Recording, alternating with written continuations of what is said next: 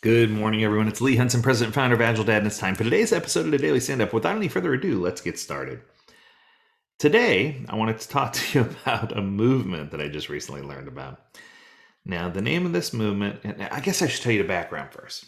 So the background behind this movement is that I had someone in a workshop who told me that they felt like they were having way too many. So time from home was great. Working from home was excellent, and they had good experiences with it. They were able to get a lot more done. But then when I said they were able to get a lot more done, I said, what do you spend your time doing? And this person was quick to point out that they would spend 5 to 6 hours in meetings on many days. And I was like, whoa, right?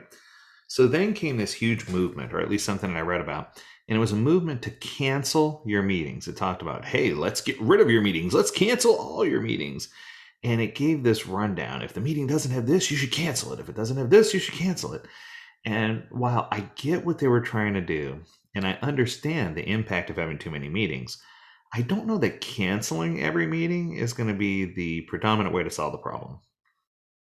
So the question is, how can we manage our workloads better?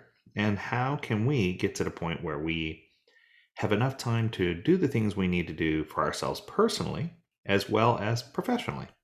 Good questions. So for me, one book that helped me get there was a book by David Allen called Getting Things Done. Inside the book, he lays out some key things about managing your inbox to get it down to zero, or how do you decide whether a meeting's important or not? And these sound like such simple things, but I remember one lesson in the book very implicitly, and this might help with meetings, believe it or not. Here we go. In the book, he says, if you are out and about to go pick up your dry cleaning. Now, this is in the days when people were going to the office. He says, and you're less than a block away from your wife's favorite Greek restaurant. I said, okay. He says, the number one thing you should not do is call home and ask if your wife wants a euro. The thing you should do is go to the Greek restaurant and buy her a euro dinner. He says, buy the euro platter, go home with it. He says, either A, she'll put away what she had for dinner for herself and eat the euro platter with joy. B, she'll thank you graciously for getting a euro platter and put it in the fridge for lunch the next day. He says, or C, either way, don't worry about it. You've come out a winner because you went out of your way to do something kind for someone that wasn't necessarily part of your original schedule. I thought about this and I said, you know, when you're doing something that's going to make somebody happy, right?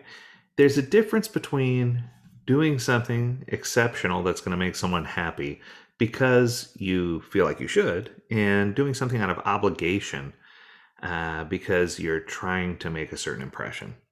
Now, many times with teams, they want to make a good impression on a product owner. They want to overbuild or over-architect or over-steamroll everything that they're doing. You know, we're asking them for a Fiat and they're building a Ferrari. That's not where I'm going with this. If you knew the price of oil change on a Ferrari, you wouldn't want a Ferrari. We'll leave it at that, right? People don't consider the maintenance and upkeep for those kinds of things.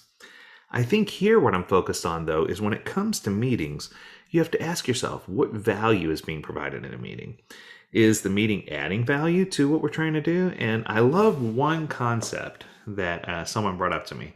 As part of this cancel your meetings movement, if you will, the one concept that I read over and over again is, in order for me to decide which meetings I need to cancel, I require pre-reading.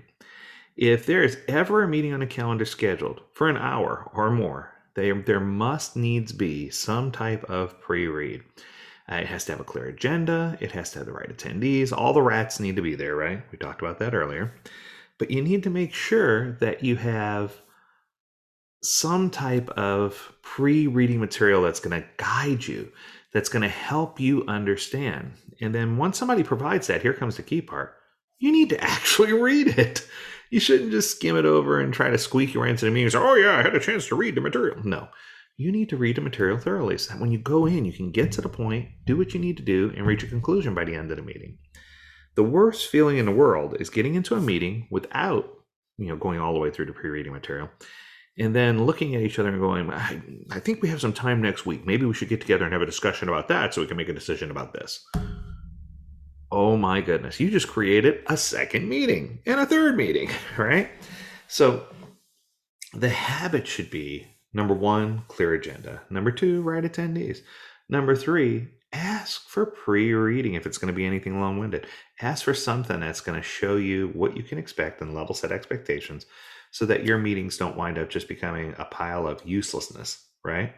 So while I'm not necessarily a fan of the cancel your meetings movement, because I think meetings add great value, I think that you need to make certain that you understand all the key principles to make your meeting effective, and read that book, Getting Things Done, because I think it's got a lot of key tips and tricks in there that are going to help you along the way. That's going to do it for today. As always, we encourage you, if you have something you want to hear on a Daily Stand-Up episode, reach out to us. We'd love to hear from you. Learn more at AgileDad.com.